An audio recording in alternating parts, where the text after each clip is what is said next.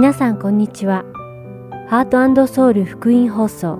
1月9日の日本語放送をお聞きいただいています。このシーズンは聖書を一緒に読みましょう。アリゾナ・フィニックス JIBC ヤソ牧師によるグランドキャニオンの彼方からイスラエルの王たちをお届けします。では、聖書を一緒に読みましょうをお聞きください。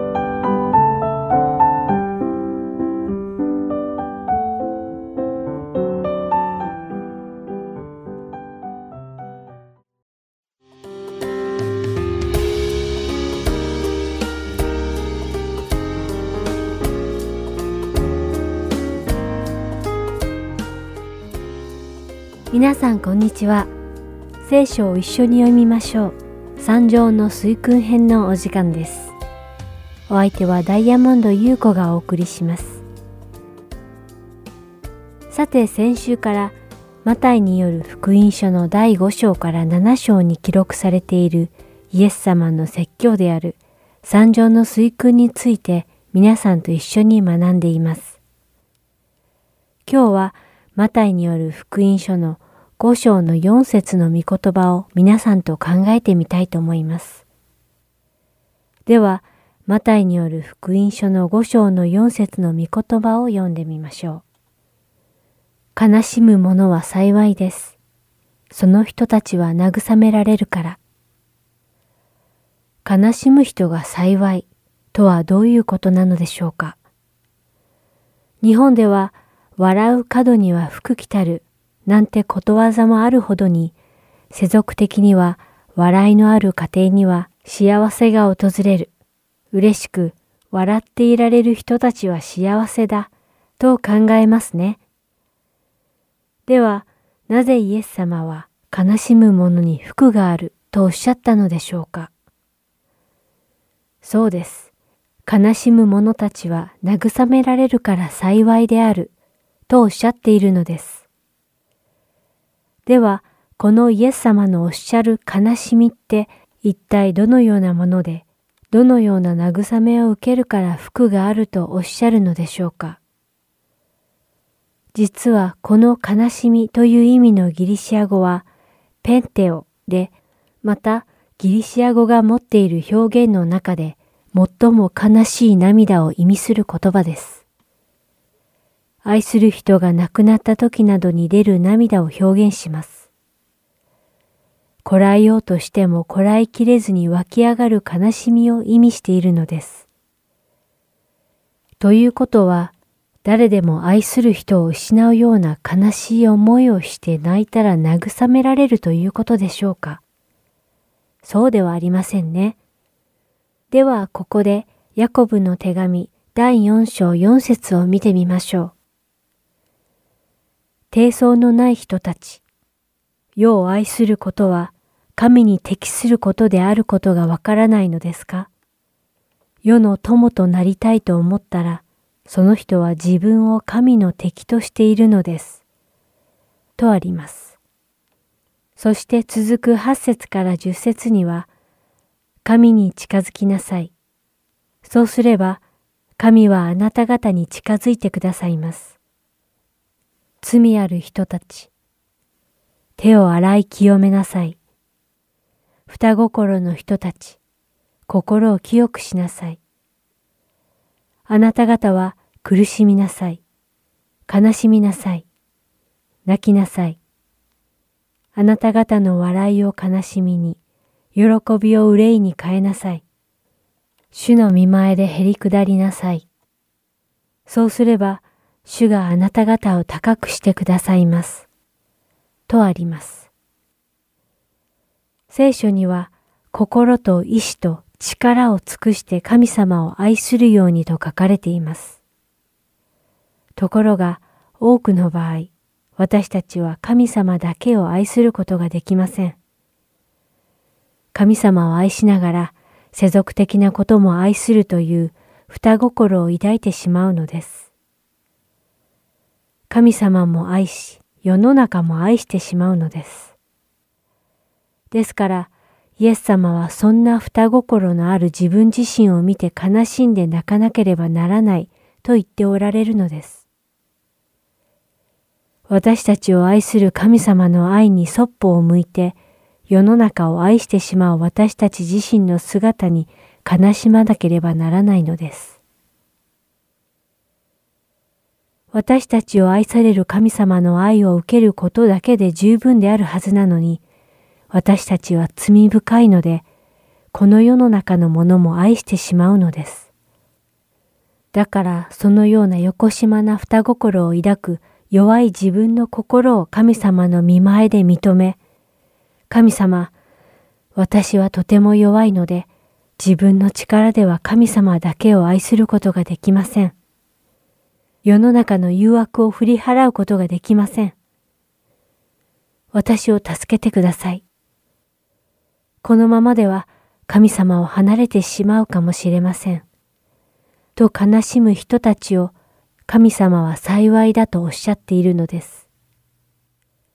なぜなら、そのように自分の双心を嘆き悲しむ人に対して神様は心配しないで、私はあなたの心の嘆きをすべて知っている。私はあなたといつも一緒にいる。私があなたを誘惑から罪から引き離す。私はあなたを救いの道に導く、と慰めてくださるので、その人には福があるのです。なぜならそういう人たちは救いの中にとどまっているからです。皆さんはいかがですか？神様の見前で自分自身の不甲斐ない姿を嘆き、悲しんで泣いたことがありますか？神様の見前で自分の双心を嘆き悲しみ、神様の慰めを受ける福が皆様にあることを願いながら、今日の聖書を一緒に読みましょう。三条の水訓編を終わりたいと思います。それではまた来週お会いしましょう。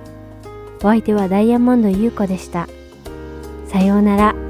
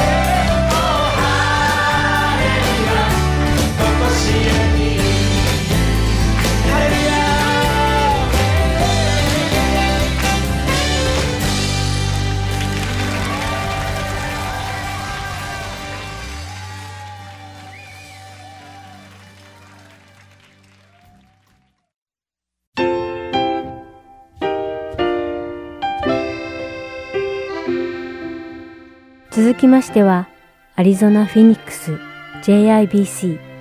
ヤソ牧師によるグランドキャニオンの彼方からをお聞きください。今日のタイトルは、道連れです。ヤソ先生のお話を通して、皆様が恵みのひとときを送られることを願います。もしお持ちの方がいらっしゃいましたらですね、聖書はルカの24章の13節を開いてください。はい、ルカの24章の13節です。はい、まあ、皆さんがですね、聖書を開いてる間に、少しね、その開く時間を稼ぐためにちょっと余計な話をしておきますけれども、今日ね、本当にいろんなゲストの方が来られてますけど、サンアントニオからマイクさんがね、来てくださったというふうにこう書いてますけども、サンアントニオというとですね、私たちと同じようなこんな感じの教会がサンアントニオにもありますよね。あの、ジャパニーズ・メグミ・インターナショナル・クリスチャン・チャーチ・オブ・サンアントニオっていうチャーチか知ってますか？知らない 知らない。有名じゃないな。もしね、サンアトニオに行かれる方がいたら、ぜひね、こういう、こんな感じの教会がそっちにもあるんです。はい。それではですね、えー、今日まず御言葉を読みたいんですけど、その前にですね、バックグラウンドを説明してから読んでいきます。今日のお話はですね、日曜日の朝の話であります。まあ、ですから今私たちがやってる2010年前の話ですね。朝早くですね、マリアがですね、イエス様のお墓にですね、行ったら、なんと墓が空っぽになっていました。まあ、それを発見した日の時ですけども、2人の弟子がですね、遠く離れた町にですね、まあ、旅をしておりました。まあ、そこからですね、途中であった出来事について学びたいんですけど、今日はそこから3つのことについて学んでいきたいと思います。3つのことって後ろで笑ってる方がいますけど、そうなんですね。まあ、3つのポイントで話すのがですね、よくあるパターンなんです。はい。ではですね、24章、ルカの福音書の24章の13節から読んでいきたいと思います。ちょうどこの日、2人の弟子がエルサレムから 11km 余り離れたエマーという村に行く途中であった。そして2人でこの一切の出来事について話し合っていた。話し合ったり論じ合ったりしているうちにイエスご自身が近づいて彼らと共に道を歩いておられた。しかし2人の目は遮られていてイエスだとは分からなかった。イエスは彼らに言われた。歩きながら2人で話し合っている。その話は何のことですか？すると2人は暗い顔つきになって立ち止まった。はい。ここまでポーズしたいと思うんですけどここで1番目のポイントをまずお話ししたいと思います。最初のポイントはどういうことかと言いますと希望はあなたのすぐそばにあるということです。希望はあなたのすぐそばにあるということですね。まあ、こういうですね、詩をです、あの、読んだことある方いらっしゃると思うんですが、砂の上の足跡というですね、まあ、詩でございますね。まあ、この詩はですね、まあ、簡単に要約してしまえばならばですね、自分が一番辛かった時、一人ぼっちでいたと思った時に、イエス様が一番近くにいたという、そういうことを歌った詩でありますね。私たちは自分の希望がですね、すぐそばにあるのに気がつかない時が実はあるわけですね。まあ、最近ですね、私たちは教会で日曜日に学んで、そしてスモールグループで話している中で、まあ、イエス様の復活という話が出てきました。まあ、クリスチャンになった方の中でですね、この復活というのが本当に事実なのかということをですね、いろいろ調べてクリスチャンになった人っていうのはあんまりいないということをですね、スモールグループで話しておりました。この復活が本当に起こったかどうかということを客観的に調べるということは、まあ、言い方を変えるならば、クリスチャンになる前の方に対してよりも、クリスチャンになった方が、自分の信仰の確信を持つためにすごく役に立つ学びであるということができると思います。映画でですね、Case for Christ という映画がですね、あの、今から3年ぐらい前ですかね、出ましたね。これは実話をもとにですね、映画にした物語であります。まあ、この主人公のジャーナリストがですね、キリストの復活が本当なのか、またはでっち上げの話なのかということを、ジャーナリストとして客観的に調べた結果を、まあ、映画になったわけです。このジャーナリストはどうしてキリストの復活が本当だったかどうか調べ始めたんでしょうか。それは自分の愛する奥さんがキリスト教にクリスチャンになっちゃったからであります。彼は何とかですね、その奥さんをですね、まあ、洗脳から、キリスト教の洗脳から救い出したくて、事実を突きつけるためにいろいろ調べていったら、まあ、本人が信じてしまったということですね。まあ、いろんな方にですね、あの、会った時にですね、あなたはどうしてクリスチャンになったんですかと聞くとき、すごく面白い答えが返ってくる時があります。あの、私、ある日本の方と話しててですね、あなたどうしてクリスチャンになったんですかって言ったら、意外な答えが返ってきました。その方、こう言ったんですよ。縁でクリスチャンになりました。縁、縁ってクリスチャンってあんまり使わない言葉なんですけど、その方は縁という言葉を使ったんです。まあ、縁というのはですね、ご存知のように、いろんな人たちとのこのつながりをですね、指しているわけですね。まあ、あなたにですね、キリストを紹介してくれた方がいるわけです。または親がクリスチャンだったという方がいらっしゃるでしょう。またはこの映画のようにですね、奥さんがクリスチャンになったということがあるでしょう。または苦しかった時、絶望だったと思った時にあなたのために優しくしてくれた、祈ってくれたクリスチャンがいたからじゃないでしょうか。つまり私たちがもうダメだと思う時、私たちが苦しい時にいてくれる人、それは希望だということなんですね。もちろん見えない形で言うならば、イエス様が私のそばにいたということになるわけです。しかし見える形で言うならば、あなたのために祈ってきたクリスチャンや、お父さんやお母さんや、または自分の奥さんや、いろんな見える形でそうした人間を神様が通して、その縁を通して私たちをイエス様のその希望と出会わせてくださったわけですね。発明家のトーマス・エジソンがこんなことを言いましたね。失敗を誤りだとは言ってはいけない。勉強したのだと思いなさい。つまり、仕事で失敗することがあるかもしれませんが、それは次の成功のチャンスになるわけです。つまり失敗を通して成功の秘訣を学ぶことができるからであります。またあなたがですね、カスタマーサービスでお客様から苦情を受けることがあるかもしれません。しかし、お客さんから苦情が来たからといって、それで終わりではないわけですね。その接し方、あなたの接し方によって、逆にお客さんがあなたのファンになる、あなたのプロダクトのファンになることができるわけです。ある時ですね、私たちがですね、クリスマスショッピングに行った時期ですけど、まあコロナ前ですから当然ですね、まあいっぱい人が並んでるんですけど、その時にですね、もう列が長くてですね、うわ、クリスマスショッピング、もうやってるうちにだんだんだんだん嫌気がさせてくるんですね。やっと私たちの番になってですね、まあお金を払うことができたわけです。しかし、後ろに立ってた人の一言で、その苦しみが全部飛んでしまったんですよ。あなたが持ってるそのプレゼントをもらう子供はとっても喜ぶでしょうねって言ったんです。その一言でですね、今までのコンプレイングも嫌な気持ちが全部飛んでしまいました。ですから希望というのは私たちが辛い時に実はそばを歩いているわけですね。先ほどの弟子たちも暗い顔をしていましたが、実は暗い顔をしているその横にイエス様がいました。はい、1番目のポイントは、希望は私のそばにあるんだということです。2番目、2番目のポイントは、聖書全体を知りましょうということであります。聖書全体を知りましょうということですね。じゃあ続いて見ますね。ルカの24章の18節から、ちょっと長いんですけど、18節から25節まで読みますね。エルサレムにいながら近頃そこで起こったこと、あなただけが知らなかったのですか？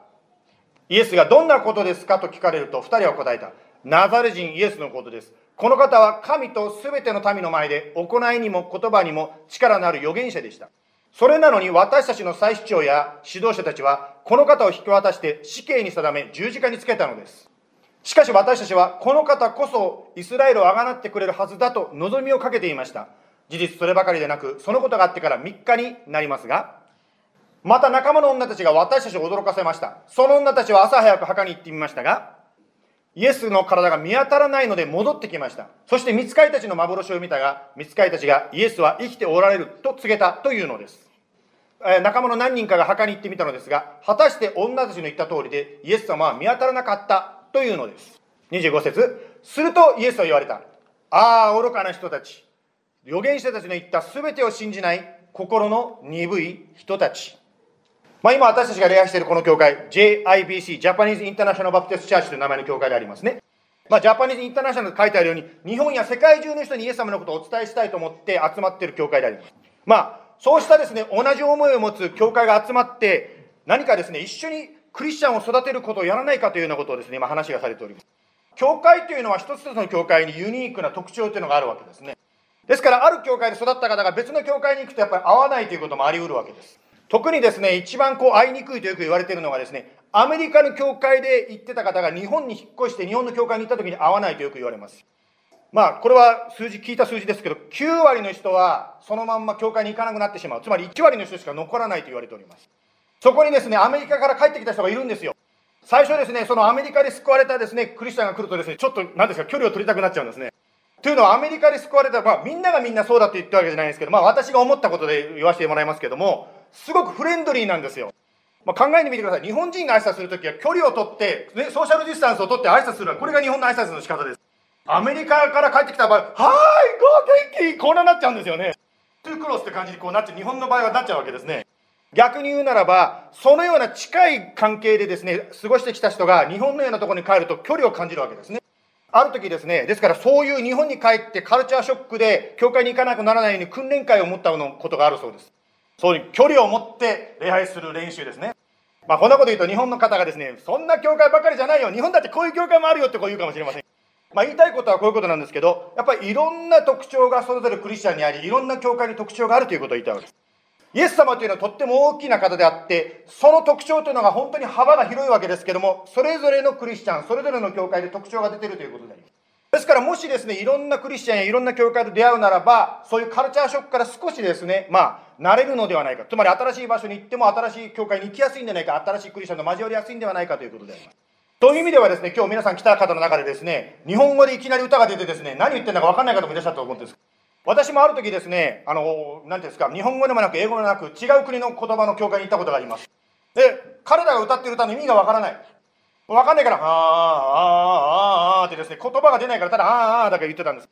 そのようにですね、まあ、いろんなグループ、いろんなところで出会うときに、あこうやってイエス様を礼拝するんだっていう、そういう新しいですね、発見っていうんですか、そういうものが出てくるわけです。その中でイエス様っていうのがどんな方なのかということはですね、もっと大きな全体像が見えてきます。ある時ですね、私の友達がですね、と話してる時の友達がこう言ったんですね。なんで西洋的な音楽だけがキリスト教の音楽だって言われてるのかってこう言ったの。キーボードとか使わないで手拍子で歌うグループだってですね、世界中にあるわけです。それでもですね、やっぱり礼拝なわけですね。人たちと交わりをするときに、信仰って一体何なのか、全体像がですね、ますます目が開かれて見えるようになってきます。はい。ここで25節にポイントしたいんですけども、25節でイエス様言いましたね、預言者たちの言った全てを信じないと言いました。まあ、全てと言ってますけど、まあ、私たちはどうどうしてもですね、一部が好きなわけですね。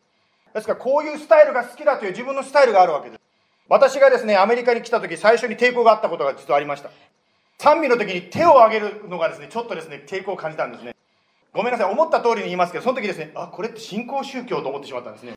私のですね、慣れてる姿勢ではなかったからでございます。私が慣れてる方法は本を持ってこうやって下向いて歌うその歌い方に慣れてたわけです。ですからこうやって手を挙げてこうやって賛美してみると、えー、ちょっとこれはと思ってしたわけです。まあ今慣れましたから大丈夫ですけど、言いたいことは本当にですね、いろんな教会があるということ、いろんな信仰があるということです。静かな教会もあれば、賑やかな教会もあります。またですね、奇跡を信じる教会もあれば、奇跡を信じない教会もあります。キリスト信仰というのはこれらを全て含めたものをこういうわけです。全体なんですね。ここで出てきた2人の弟子はですね、イエス様についての全てを信じていなかったようであります。イエス様は神ではなくて預言者だと信じていました。また21節を読みますと、こう書いてますね、21節くださるはずだと望みをかけていたと言ってますね。まあ、彼らはイエス様に対する期待があったわけですね。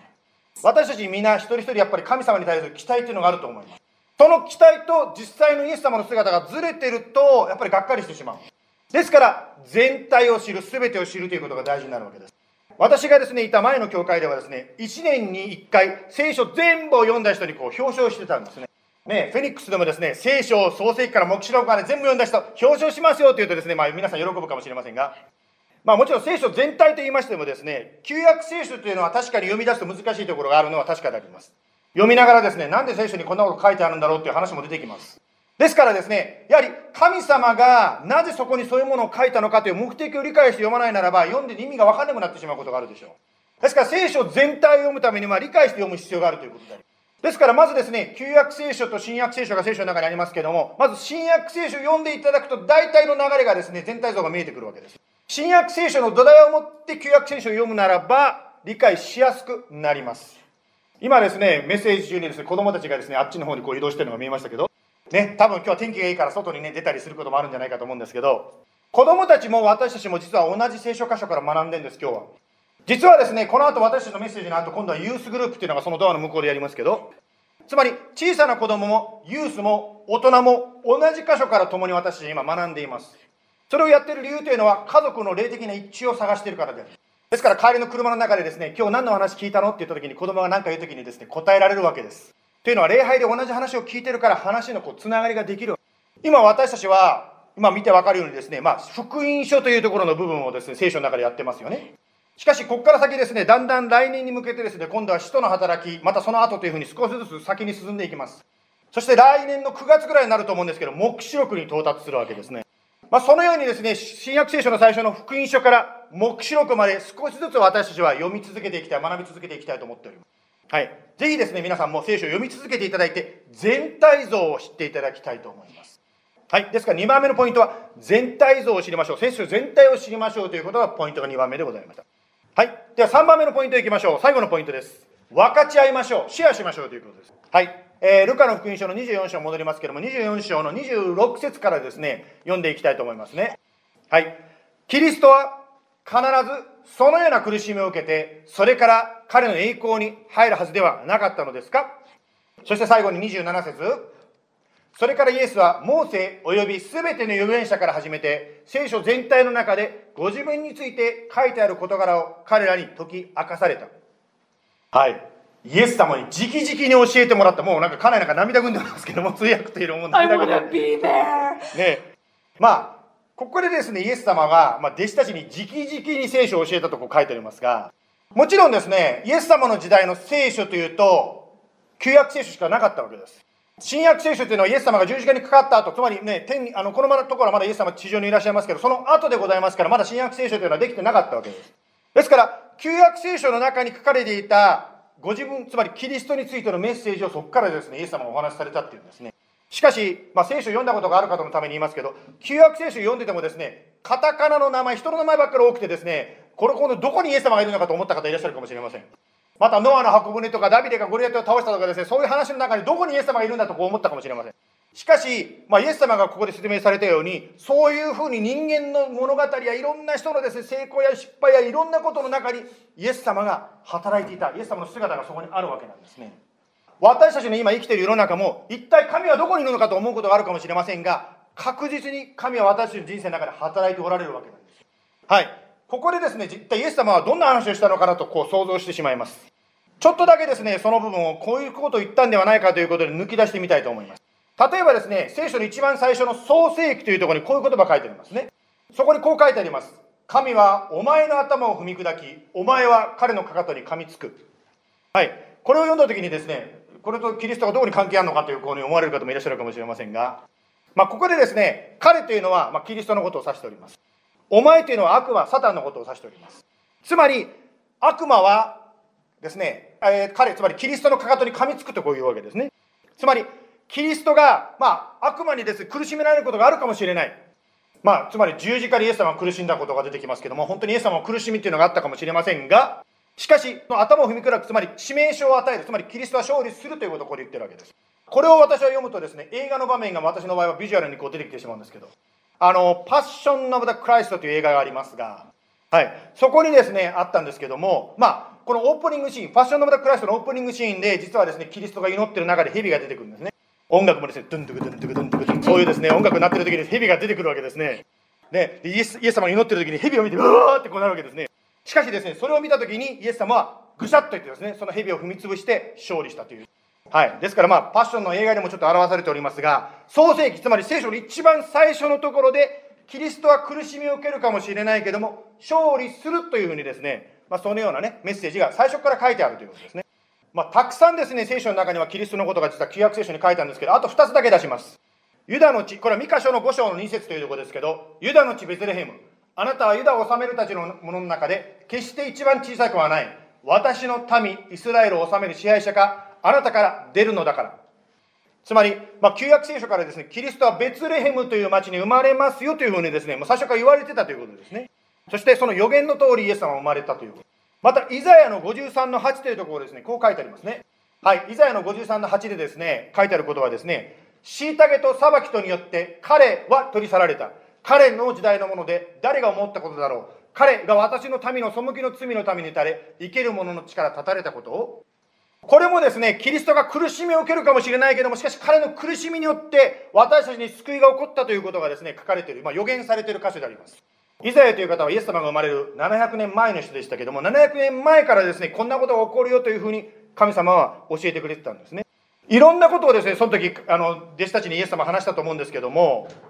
その中でこの2人の弟子はですね、この箇所を読んだことがあったと思います。彼らが読んだことがあるんだけど気がつかなかったんです。現代の私たちにちょっと似ているような気がします。私たちは今ですね、いろんな情報にも振り回されています。一体何を信じたらいいのか、どのように考えているのか分かんなくなってしまう。だからこそ私たちは確かな指示を聖書を通して神様から受ける必要があります。時にはですね、テレビのニュースを切って、インターネットを切って、ただ聖書とあなただけ、神様とあなただけに交わりをしなきゃいけない時もあると思います。というのは、あなたがお手持ちのその聖書に、私たちが今日どう生きればいいか、どのように判断したらいいかが、もうすでに書かれているからであります。イエス様と交わりをするときに、毎日、毎日、イエス様からの指示を受けることができる、導きを受けることができるわけです。面白いのはですね、聖書を開くときに、大抵はですね、自分が思っていることと違うようなインサイトをもらうことがありますね。例えば、もうダメだと思っているときに神様はですね、大丈夫だよとこう言ってくれる。またはですね、いい気になってですね、Oh, it's gonna be great! I'm gonna be great! と言ってるときに神様、ちょっと高慢にならないで落ち着きなさいと言われることがありますですから本当に聖書を読むときに、神様が私たちに毎日毎日ディレクションをくださるわけですね。もちろんですね、聖書読めって言われてもどこ読んだらいいのかという質問が出てくるかもしれませんが、もちろん私たちの教会ではですね、毎日毎日、Facebook または Instagram にですね、この箇所を読みましょうというのを載せてますから、それを一緒に読んでいただいてもいいと思います。読みながら、神様が私に何を語っているのかを聞きましょう。しかしですね、一人で読むだけではなくて、他の人と分かち合うならばですね、気がつかなかったことに気がつかされることがあります。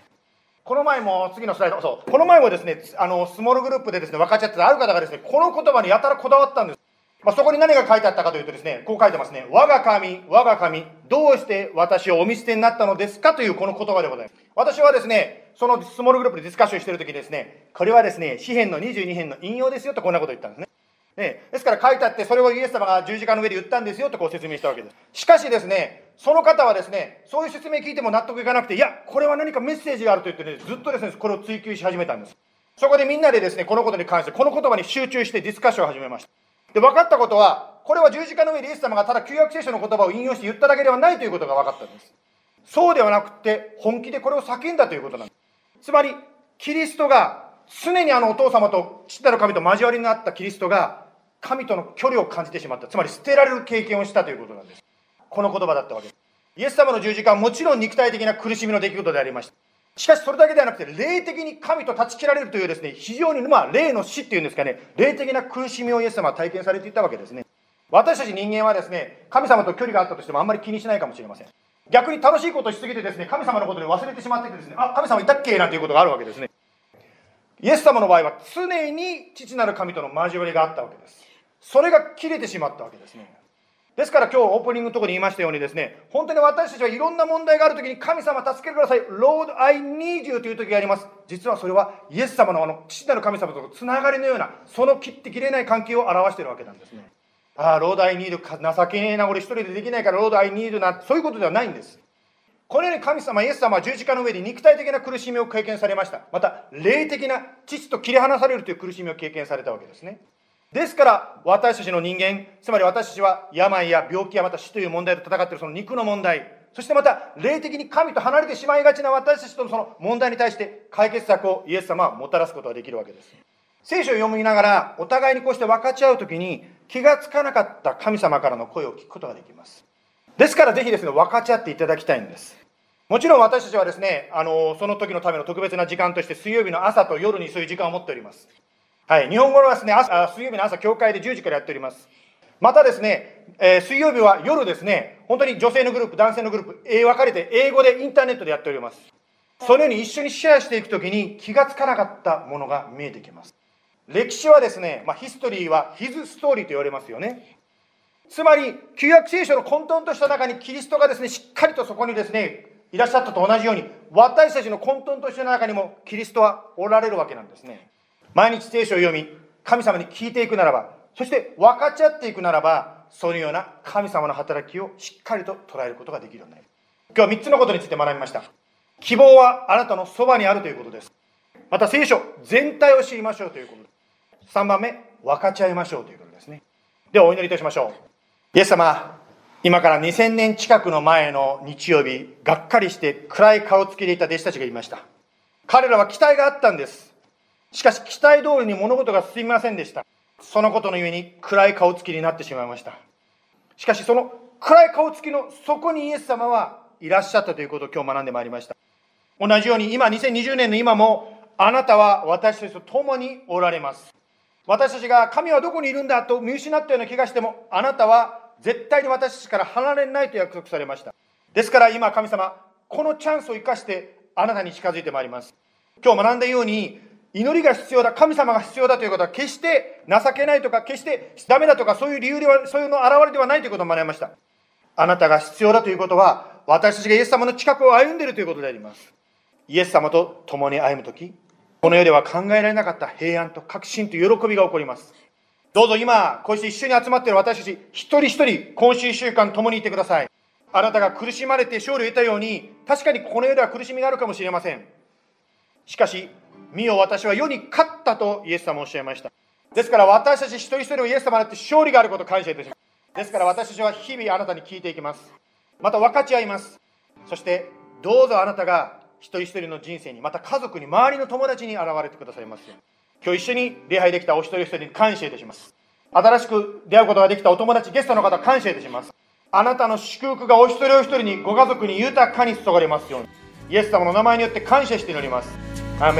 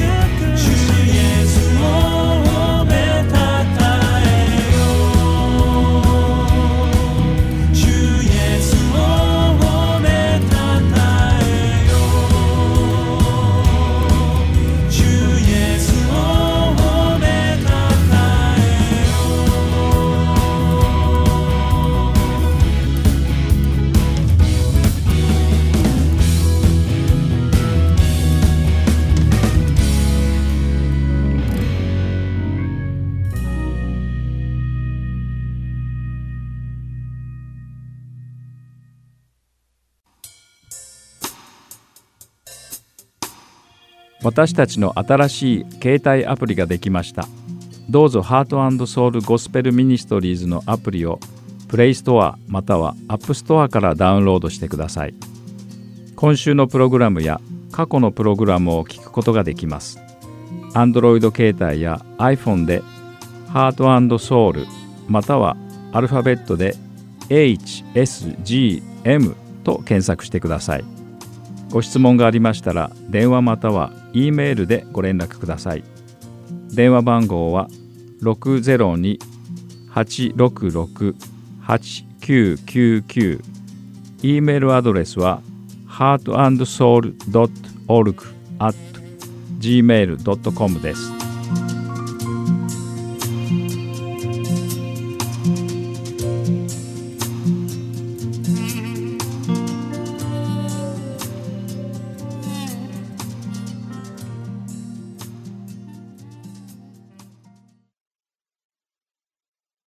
では、イスラエルの王たちをお聞きください。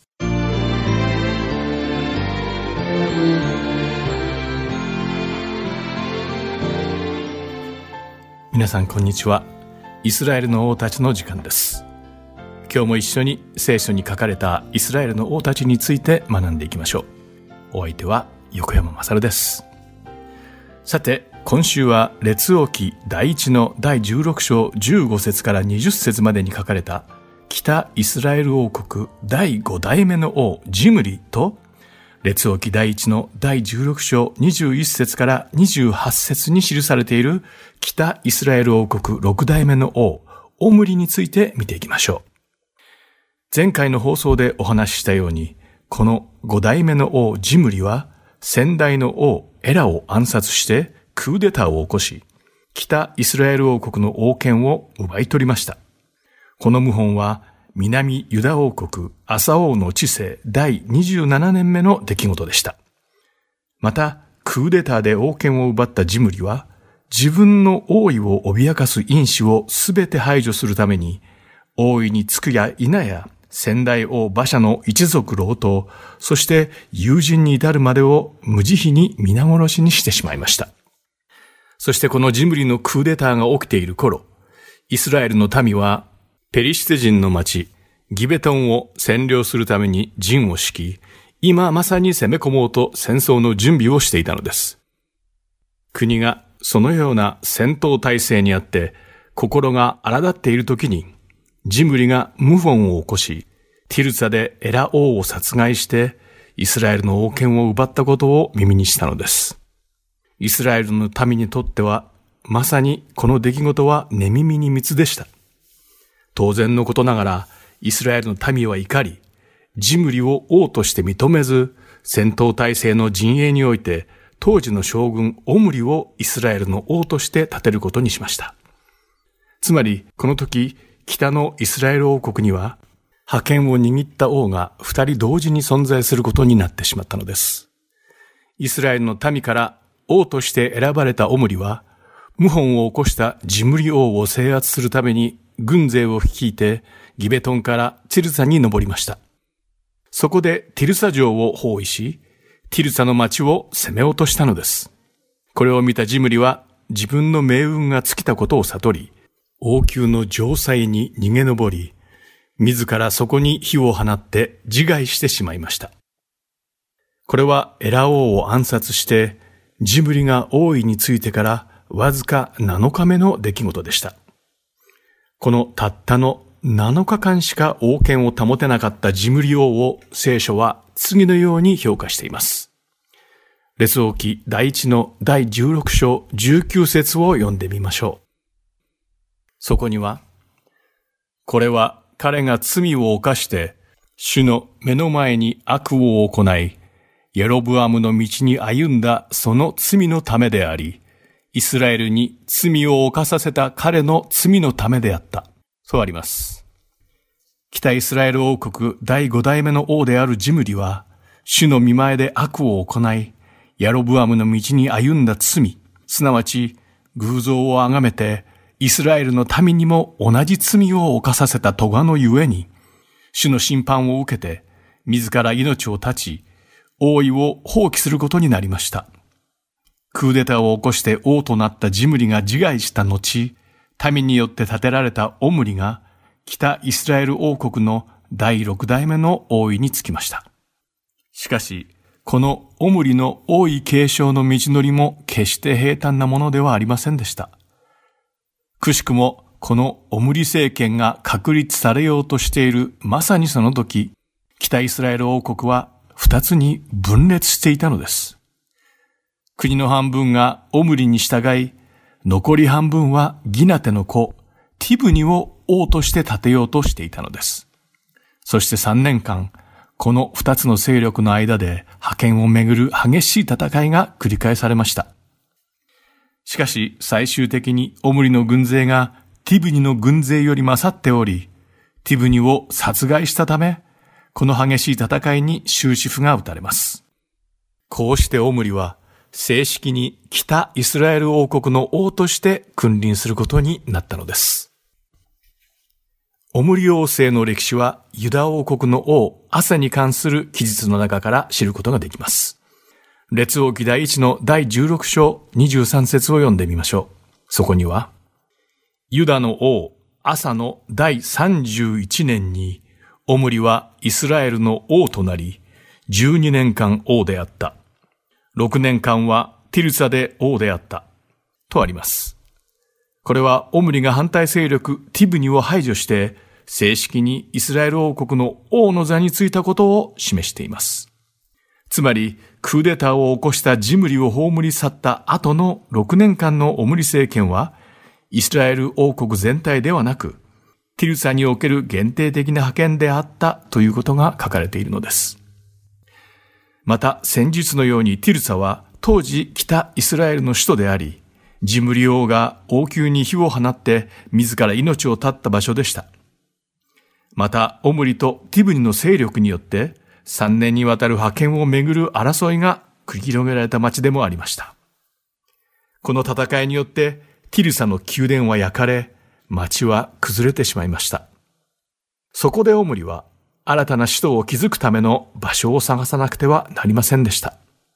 オムリは当時サマリア一帯に広い土地を持っていたシェメルという人物からサマリアの山を銀2タラントで買い、その山に町を建てました。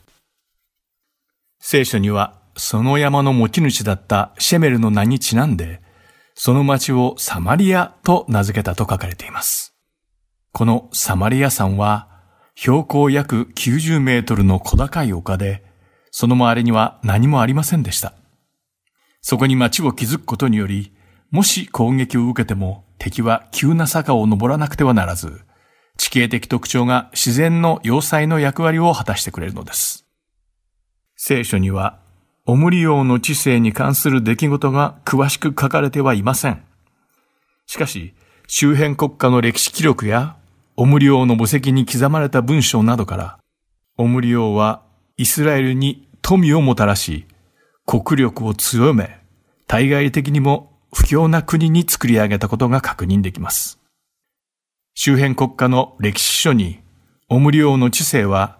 北イスラエルの歴史上においても最も豊かで国力があった時期だったと記されているからです。オムリ王はサマリアを中心に貿易経路を発達させ、それらを掌握して大きな利益を得ました。また、その強大な軍事力と経済力によって周辺国家から貢ぎ物を受け取っていたと書かれています。では聖書ではイスラエル王国にこのような繁栄をもたらしたオムリ王をどのように評価しているのでしょうか。列王記第一の第16章25節から26節を読んでみましょう。そこには、オムリは主の目の前に悪を行い、彼以前の誰よりも悪いことをした。彼はネバテの子ヤロブアムのすべての道に歩み、イスラエルに罪を犯させ、彼らの虚しい神々によってイスラエルの神、主の怒りを引き起こした。と書かれています。このオムリ王もまた主の見前で悪を行い、彼の前を歩んだすべての王の中でも最悪であったという評価を受けていたのです。また、オムリはヤロブアムのすべての道に歩み、偶像を崇めて、イスラエルの神である主を怒らせたとあります。オムリ王は歴史的には富国強兵に成功し、イスラエルに繁栄をもたらした王として高く評価されています。しかし、聖書的な観点から見ると、彼は主の見前で悪を行い、同じように偶像崇拝の罪を犯した悪い王の中でも最悪な王という評価を受けていたのです。このように北のイスラエル王国では六代にわたりすべての王たちが主の前に悪事を行い、偶像崇拝の罪を犯してきました。さて、これから一体イスラエルはどうなってしまうのでしょうかこの続きはまた次回お話しします。今日もイスラエルの王たちに最後までお付き合いいただきありがとうございました。また来週お会いしましょう。お相手は横山まさるでした。さようなら。